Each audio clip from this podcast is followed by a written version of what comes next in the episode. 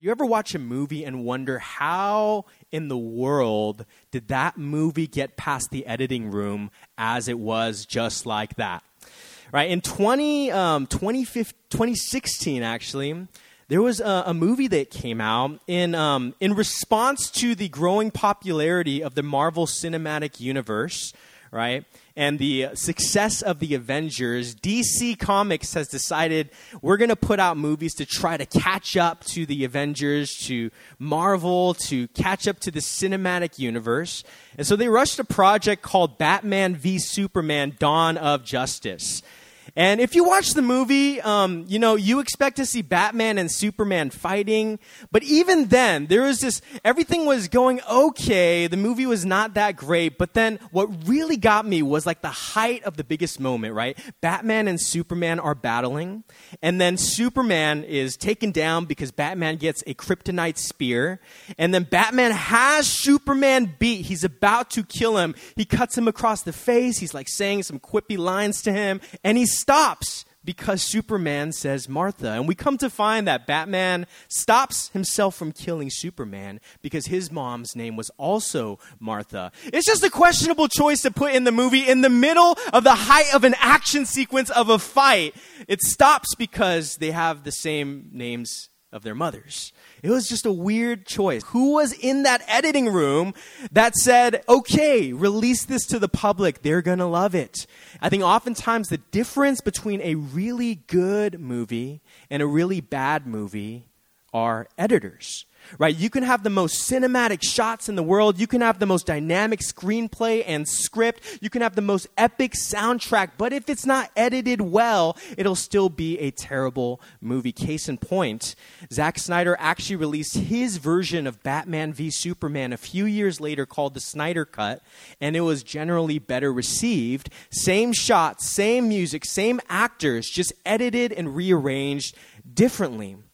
See, editors know how to refine a story. They know what to focus on, but more importantly, they know what to cut out that distracts from the narrative, and they know how to draw out the beauty from every story. Now, you're probably wondering why I'm talking about editing. You and I may not be part of a movie, but we are telling a story with our lives every single day. We're living a story Every moment that we're breathing, every moment that we're living, we are telling a story with our lives. And if we hope to live the kind of stories worth telling, we need to find editors who will come into our lives. Editors who will help us refine our story, Editors who remind us of who we are when we forget. Editors who keep us on track to do what God's called us to do. Editors who have the hard conversations with us when we're acting a fool or making a mess of ourselves. Editors who draw out the beauty from our stories. You know, it seems like every few months I'm reading about another high profile Christian leader caught in scandal. And every time I read these headlines, I wonder where were the editors in their lives? Where were the people who said this is a mistake? Where were the people who said, This is beneath who you are? Where were the people who in their lives noticed that they were veering off track and called them back? I wonder how different these stories would have played out if these people would have simply invited editors to come into their lives and walk with them. How often have we watched our close friends make poor decisions or how, how often have we had close ones who, who fell into destructive tendencies and habits? How often have we been in, in the presence or witnessed loved ones stray away from the stories that God has called them to live? I would argue that we need editors so that we can stay on track to live the kind of stories that God is calling us to live. And so, who are our editors, right? Um, I don't have an editing room at the back of my house with people that are constantly combing through my life and deciding what do I put in, what do I put out. Who are our editors? Our editors are our friends, there are community, there are um, mentors, there are pastors, there are family members. It's the people that we trust. It's the people who love us without question, the people who accept us without any condition. They are our editors. And every good story that's being written right now needs good editors, it needs editing. I want to look at David. David is one of the most notable characters throughout all of Scripture. But as great as David was, it was the editors that God sent into his life that made his story truly exceptional. 1 Samuel 16, right? Samuel is looking to anoint a new king of Israel. Saul's time is up. They're, they're looking for someone else to take the mantle of ruling over Israel. And he shows up to the house of Jesse. And I want us to look at 1 Samuel 16, 10 through 13. It says, Jesse had seven of his sons sons passed before Samuel, but Samuel said to him, The Lord has not chosen these. So we asked Jesse, Are these all the sons you have? There's still the youngest, Jesse answered. He is tending the sheep.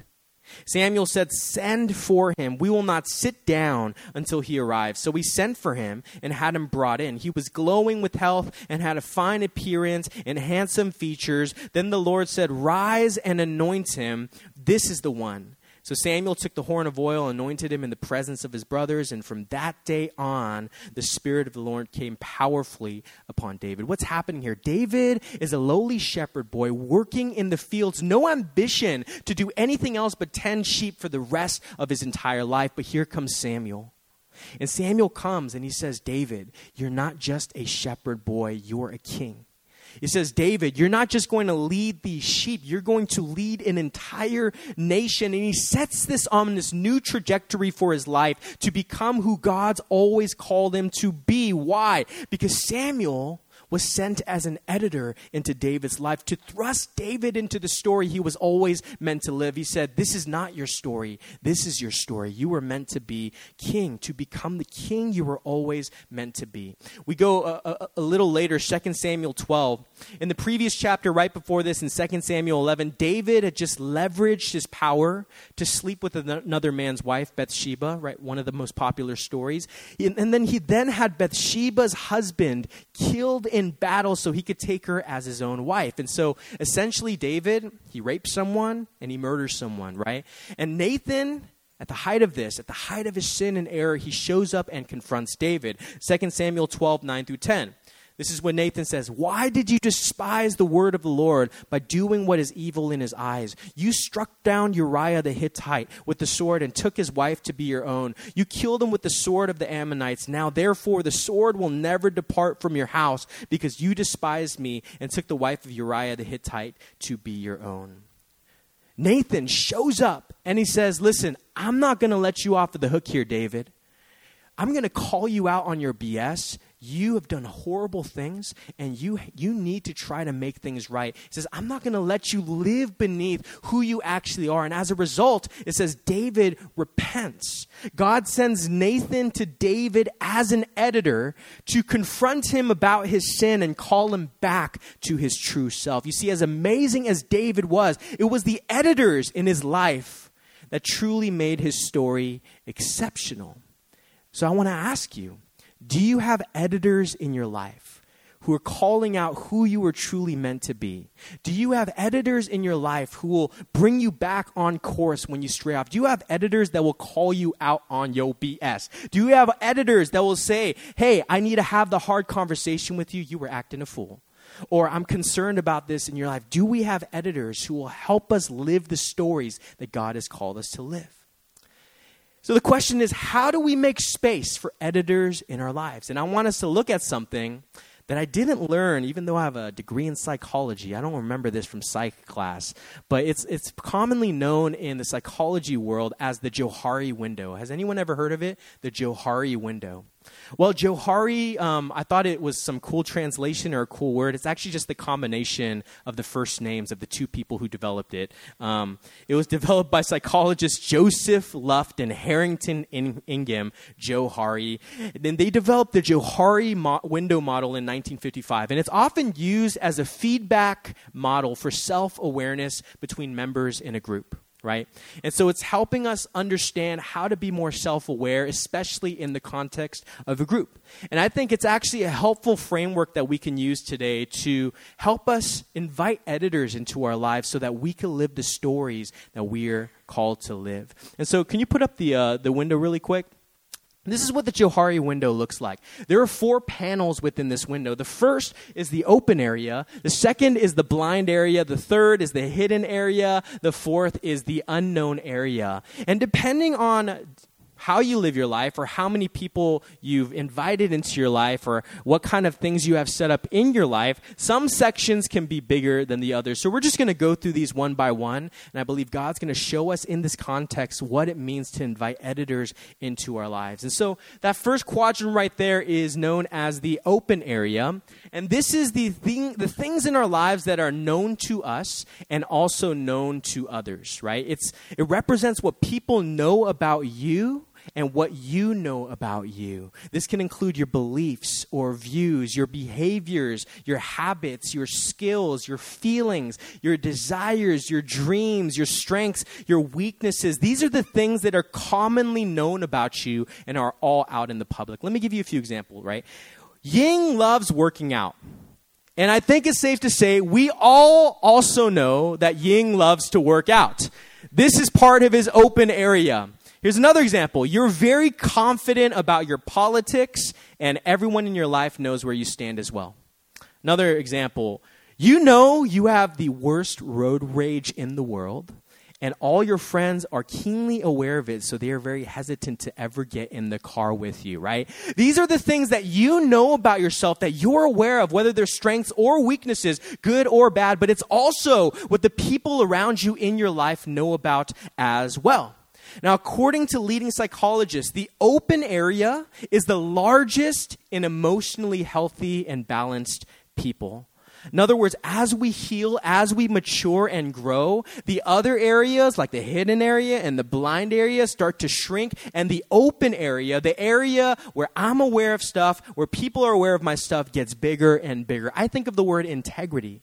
Right? What does integrity mean? There's no fracture between who you are on the outside and who you are on the inside. Who you are in public and who you are in private. There is no divide. There is no division. It's one and the same. It's wholeness, integrated whole. And so that is the open area. And this is the area we, we strive to make bigger in our lives, as we're going to see. The second area is the blind area. It's the things that people know about you but you don't know about you, right? It represents what people know about you, but you don't know about yourself. It's the blind spots in our lives, the things other people recognize in us that we are often unable to see. What are some examples? Your friend, not the person you're sitting next to today, but your other friend, has really strong BO, but they have no idea, right? They have no idea. They have really bad BO. Another example your manager thinks they communicate really clearly, but everyone else on the team often feels a lack of clarity, right? Another thing, you think you're friendly and approachable, but others think you come across as angry and scary. I've gone that so many times. Just kidding. Um, but it can also be positive things. You have the gift of encouragement, but you actually think, I don't have many gifts at all. And so you have no idea there's this thing inside of you. It's a thing that others can see in you that you can't see within yourself. Now, one of the clearest signs of maturity is self awareness. It's not perfection, it's self awareness. I'm aware of the things in the areas where I'm immature and need to grow. You ever meet someone that's totally just unaware of themselves? Like, totally not self aware. You know, I, I love watching shows like American Idol and America's Got Talent because I am absolutely dumbfounded how some people can go on those shows and actually think that they are good singers. Do you ever wonder that watching the TV show? Do they really think they're good or do they know they're bad? No, some people actually think they're that good and they get up there and they're hit with the reality check, like we talked about last week, right? Some people are just so unaware of themselves. See, I find that how we think we come across and how we actually come across are often two very different things. And as we live, as long as we live in ignorance about our blind area, we'll never grow or mature. And so, how do we shrink our blind area? Well, there's one way we can do that, and it's simply by asking for feedback. Um, Greek philosopher Antisthenes, I think I said that right, once said, There are only two people who can tell you the truth about yourself an enemy who has lost his temper, and a friend who loves you dearly. Yo, I would rather have a friend tell me the truth about myself than an enemy, right? Sometimes we need friends to tell us the truth about ourselves. This is why Paul says in Ephesians 4 14 through 15, then we will no longer be infants, tossed back and forth by the waves and blown here and there by every wind of teaching and by the cunning and craftiness of people in their deceitful scheming. Instead, speaking the truth in love we will grow to become in every respect the mature body of him who is the head that is Christ. He's talking about doctrine and theology here, but I think it extends beyond that. Do we have people in our lives that speak the truth in love to us. Paul is saying there's only so much growing and maturing you can do on your own. We need people to speak the truth in love to us, to tell us the hard things that no one else will, and to not get defensive. You know, me and my wife, before we started pastoring this church, we were part of the staff at another church. And so we would be in these staff meetings together. And, you know, the staff meetings to me were really frustrating at the time because, you know, some people love long meetings. I hate long meetings. I hate sitting there not needing to be like, you know, we don't need to be here doing this. And I hate long meetings, but every staff meeting that was supposed to be 45 minutes turned into like two and a half hours or three hour meetings. And after each meeting, yeah, Fatai knows, after each meeting, Krista would often come to me and say, Do you know that the entire time you were frowning?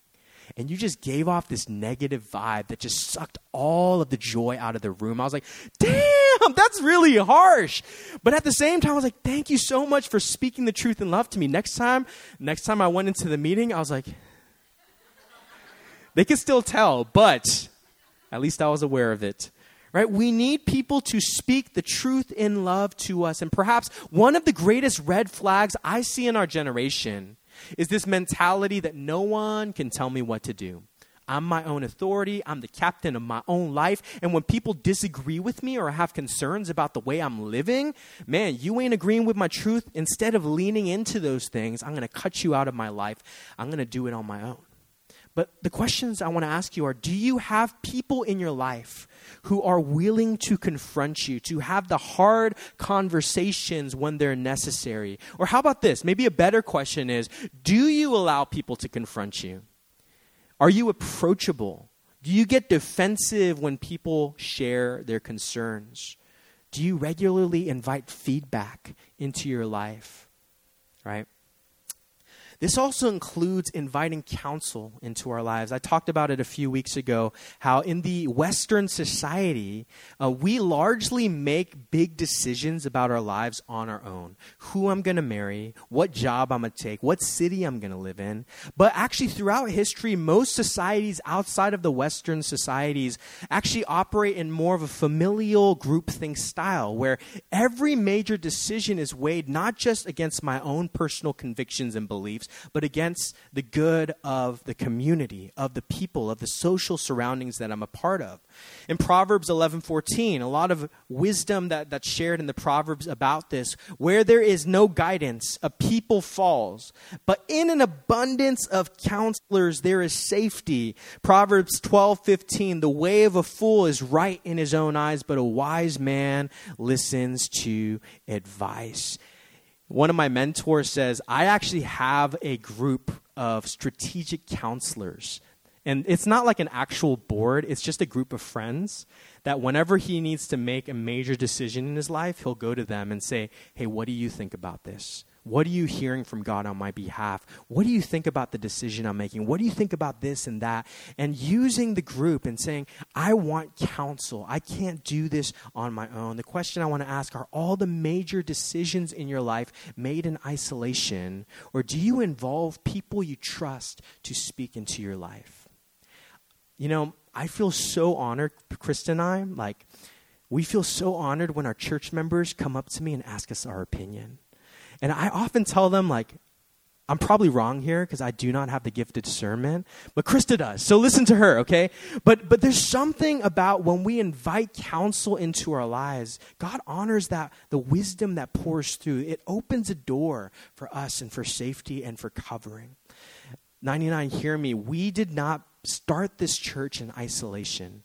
I know we love to call ourselves the rebels and the runaways, so F authority, we're just going to do everything on our own. No, we, we consulted many of our mentors, people that are far older than us. We walked with people. I walked with our therapists, with pastors, with leaders who are walking with us every step of the way as we launched a church, as we took it public, as we even got the name 99. Remember, we used to change our church name every month? Maybe we'll go back to that. I don't know. But there's something powerful about inviting editors into our lives to give us feedback and give us counsel. So that's the blind area. The third is the hidden area, right? This is these are the things that you know about yourself, but others don't know about you right? This quadrant represents what you know about you, but what people don't know about you. These are the things we tend to hide and conceal from others. This includes feelings, past experiences, fears, intentions, hurts, regrets. Some examples you're burning out at work and you need help, but you don't want your coworkers to think you're not pulling your weight. You experienced traumatic things in your household growing up, but are ashamed for others to find out. You were really hurt by something a friend did, but you don't want to stir up conflict, so you keep it to yourself. These are the hidden things, the things that we don't want other people to know. But the way we shrink the blind area is obvious. It's by disclosing or giving feedback. It's about letting people in to our inner world, to letting them know our true feelings, our true desires, to letting them know here are my gifts, here are my strengths, here are my weaknesses, here's how I succeeded, here's how I messed up, letting people know here's my history, this is my past. It's revealing the hidden things that about yourself to people that you trust. James 5:16 Paul says, "Make this your common practice. Confess your sins to each other and pray for each other so that you can live together whole and healed. Hear me, church. There is a healing and wholeness that can only come by confession. Now, I know all of you, as soon as you hear the word confession already, you're kind of closing off to the idea. I think we have a lot of misconceptions about what confession means. In youth group, when I was growing up, confession looks like on the last night of youth retreat, I go find a youth leader and I tell them, oh my God, I watched pornography, I masturbated, I messed up this way and that way. It's just spilling all my deepest, darkest mistakes, the things that I'm ashamed of. But actually, confession is so much bigger than just about sharing your deepest, darkest sins and mistakes. Confession is sharing about your weaknesses and your struggles. Confession is sharing about your insecurities, your doubts. It's about sharing about your worries and anxieties. Confession is sharing about your low self esteem and the unhealthy patterns of thinking that you can't seem to escape. You know, a wise lion once told me, everything the light touches is our kingdom. Right? Mufasa once said that, and it really resonated with me. Actually, when, when The Lion King re released in theaters a few years back, I watched it and I was bawling and everyone around me is like, man, Christians are so weird, right? But Mufasa once said, everything the light touches is our kingdom. In other words, what remains in darkness has power over us.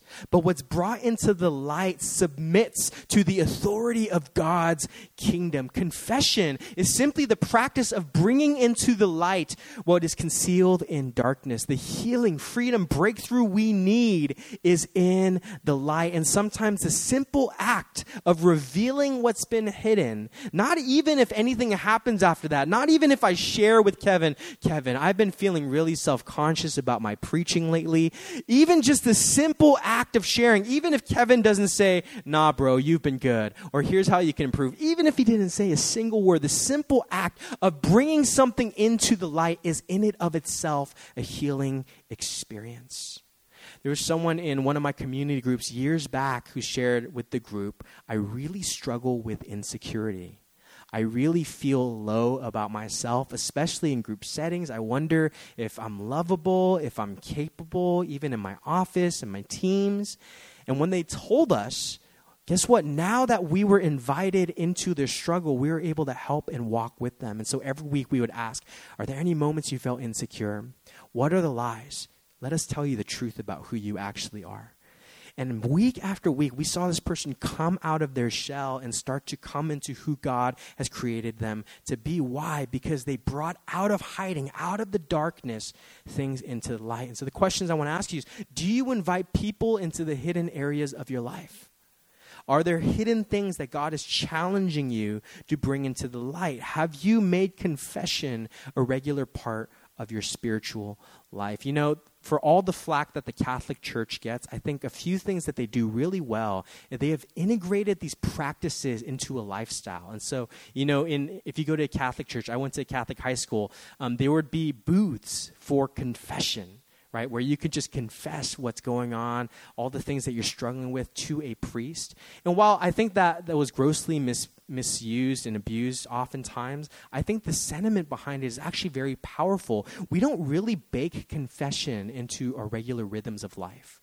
We don't really have consistent places where we can have conversations and say, um, here are some of the things that I'm struggling with. Here are some of the insecurities I've been feeling. Here are some of the thinking patterns that have been plaguing my mind. Here are some of the mistakes that I've made. Here are some of the things inside of me. And I think when we are able to practice the art of confession, there's power and breakthrough there. That's the, the third area. And the last area is the unknown area. Right? This is what people don't know about you and what you don't know about yourself. It's a mystery, it's uncharted territory, it's the new frontier. This represents what is unknown to everyone other than God. This area is filled with subconscious fears and motivations that aren't really seen by you or the people around you, right? This can be the things about ourselves that are a result of a traumatic past, um, experiences or events that we're often unaware of. Maybe you've gone through something and you haven't really processed it well, but it's actually affected your life in more ways than you think, but you don't know why and people don't know why, right? Examples you snap at your partner every time money gets brought up, but you both don't know why only later you find out that you grew up in a household struggling for, with money, struggling with gambling addictions, right? You have an irrational fear of commitment, but you and your partner have no idea where it comes from, right? You sit in a community group and someone says something that sets someone off and they just explode and no one knows what's going on. It just happens. It's the unknown areas of our lives. But one of the ways that we can unveil what's in the unknown area is through therapy or mentorship or coaching right? You can buy a therapy journal from uh, Joanna's company and really process some of the unknown things in our lives.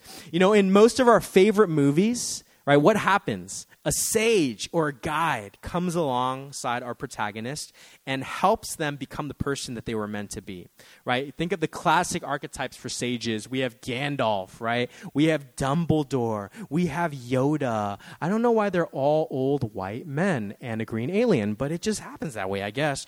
We need more representation, guys. Mr. Miyagi, okay? I like Mr. Miyagi. We need sages and mentors to lead us to places we've never been, right? To help us uncover the unknown things in our hearts. Great example. Every time I sit with my mentor, y- y'all know Pastor Brian. I was back in so we were down in SoCal uh, last month, and I, I got to sit with him and it was so cute. His son was gardening like at 9 p.m. at night, and we are just sitting outside enjoying watermelons. And I was only supposed to be there for like an hour because I had to get back to my wife, but I ended up staying four hours. And I swear to God, when I sat with him, it just unlocked things that were in me that I didn't know about myself, that he didn't know about me. Just things were unlocked. Same thing when I go to see my therapist. When Chris and I were seeing a therapist as we transitioned to starting 99, there were things that came out that we had no idea about. Sometimes we need sages, we need guides to help us on the journey of discovering the things in our unknown areas. Another way is through steadfast learning. Have you ever read a book or listen to a podcast and you had to pause it, you had to put the book down because something just clicked, a light bulb went off, you're like, oh, that's what's going on inside of me. And something is just unlocked. Something just suddenly made sense. Or have you ever sat through a class or a seminar or maybe a sermon at 99 where something just clicked? And it's like, oh, that's what's going on inside of me. That's uh, unlocking a part of who I am. Continuing to commit ourselves to continued learning and growing is essential to helping us uncover the unknown areas of our lives. And one last way is through long term friendships. Some things simply take time to surface. Some things simply take time to bubble to the top of our lives. And perhaps one of the reasons, maybe, why we remain in ignorance about so many things inside of us is because we haven't walked with people long enough for them to actually be brought out. I always tell people marriage is so beautiful and so great, but it also along with the good that's drawn out from deep inside of us, all the ugly things begin to come out too. Like the first year of marriage, Krista and I were so polite. We were so thoughtful, and we still are. We love each other very much, guys. Our marriage is okay. I just want to give an example. But there are things I notice in the span of our marriage, the longer we've been together, oh my God, I didn't know that was inside of me. Like, I didn't know I could get like that. I didn't know that I would react like that. I didn't know that I could even think like that. There are things that start to come out the longer you've been together with someone. And I think some of us, we just haven't cultivated relationships, close relationships, for long enough for our actual ish to come out. Sometimes it takes time, it takes walking with people through the long haul for us to discover the things in the unknown areas of our lives. So, questions Have you invited sages? I love that word. I, I just like it so much better than mentors or guides. Sages into your life to guide you on your journey. Are you continuing to commit to learning and growing? Have you invested in long term friendships? And so these are the four panels. Can we go back to the original Johari window? I think it was a few slides up. So remember the open area. These are the things known to all, unknown area, unknown to all. Unknown to self, but known to others is the blind area, and known to self and unknown to others is the hidden area. And as we, we could go to the next slide, our goal here is for the open area to become the biggest we want to decrease the things that we don't know about ourselves. We want to decrease um, who we are in private and who we are in public. And so, this, this is my challenge to you this week. It's very practical. We are a very practical church. I want you to take a stab at creating your own Johari window. You could call it your Dan window or your Joanna window or your Alex window. You can name it whatever you want. But create your own window and I want you to take notice of where you need growth. Can we go actually to the one right before this? Right? Maybe your blind area is bigger. Maybe your hidden area is bigger, right? The panels change sizes based on the reality of our lives. And so you could go next slide. Now, if your if your blind area is too big, practice inviting more feedback into your life. Right? Connect with someone that you trust and here's some questions you can ask them. If you're going to write anything down, you can write these down. Some questions you can ask people to invite feedback, right? Because it's, it's kind of weird if I just sit with you and I'm, I'm eating with Jerry I'm like, hey, I want you to just speak the truth to me in love, bro. Like, just come on, just give me feedback about me, right? It's weird. Don't do that. Don't be like a weird Christian, please. Some questions you can ask What are some of my greatest strengths that I don't know about, right? Tell me something good before you hurt me. Um, what is one of my weaknesses? Right? Don't say, What are all of my weaknesses? You will be utterly destroyed. What's one? What's one of my weaknesses? What's something that I could really work on here? Or here's another question Is there anything that you notice about my life or behavior that concerns you? You know, it could be a little concern, could be a big concern. You know, maybe what I'm doing with my career, maybe some of the decisions that I'm making right? Another way that we can decrease our blind area, if you have any major decisions you need to make about your life, invite their counsel. Say, hey, what do you think about this situation? What do you think about how I'm planning on responding, how I'm planning on going about this? And so if your blind area is too big, just invite feedback, right? Ask people to speak the truth in love. Create a space where that's possible. If your hidden area is too big, practice the spiritual discipline of confession. Connect with someone you trust. Share with them your sins or your struggles or even your worries, your unhealthy patterns of thinking. Right? Confession can look like, hey, Ying, let's go out to get wraps and pizza. Ying, I've been really anxious about the Verdi Club because it was really hot last week and we don't have our AC installed yet. By the way, our AC is going to be finished by the end of October, right in time for winter. But it, it also has a heating system, so when in the cold, you know, anyway. It's not just sharing, oh, I messed up, bro. It's sharing, man, these are the things that are weighing my heart, weighing in my mind. Connect with someone you trust. Bring into light something that you've been trying to overcome in darkness by yourself and ask for their prayers. And lastly, for the unknown window, connect with mentors, sages, leaders, pastors, therapists. Continue learning, right? Continue reading, continue listening to podcasts, and stay connected with your long-term friends. Maybe there's someone that you are, have been in relationship with a long time, but you haven't talked to them recently. Connect with them. Keep the fires of your relationship continue continuously burning.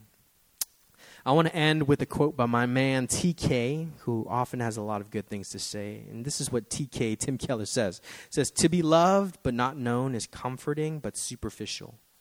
To be known and not loved is our greatest fear. But to be fully known and truly loved is, well, a lot like being loved by God. It's what we need more than anything. It liberates us from pretense, humbles us out of our self righteousness, and fortifies us for any difficulty life can throw at us. So, right now, I want to invite you into a time of response. Why don't we close our eyes as we get ready to pray? And as we get ready to pray, I want you to ask God this God, are there areas in my life where I need to invite editors to come into? Are there areas in my life where I need the editing of people that I love, of people that I trust?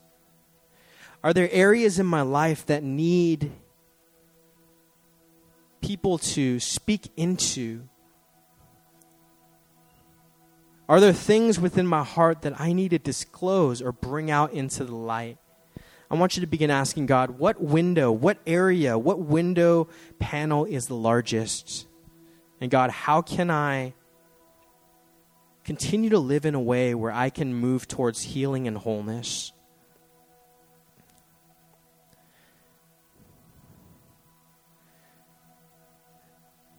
God, would you search me? God, would you show me if there's any offensive way in me? Help me be the kind of person who lives whole, who lives fully integrated. Help me be the kind of person who lives with integrity. God, I want to live a good story. God, I want to live the kind of story worth telling. But I need editors. We need people to come into our lives. We need people to speak truth and love. We need people that we can lean on. We need guides and sages. We need people to lead us into the unknown, into the new frontiers. God, would we be the type of people who don't try to go it alone? Would we be the kind of people who invite the editors to make our stories beautiful?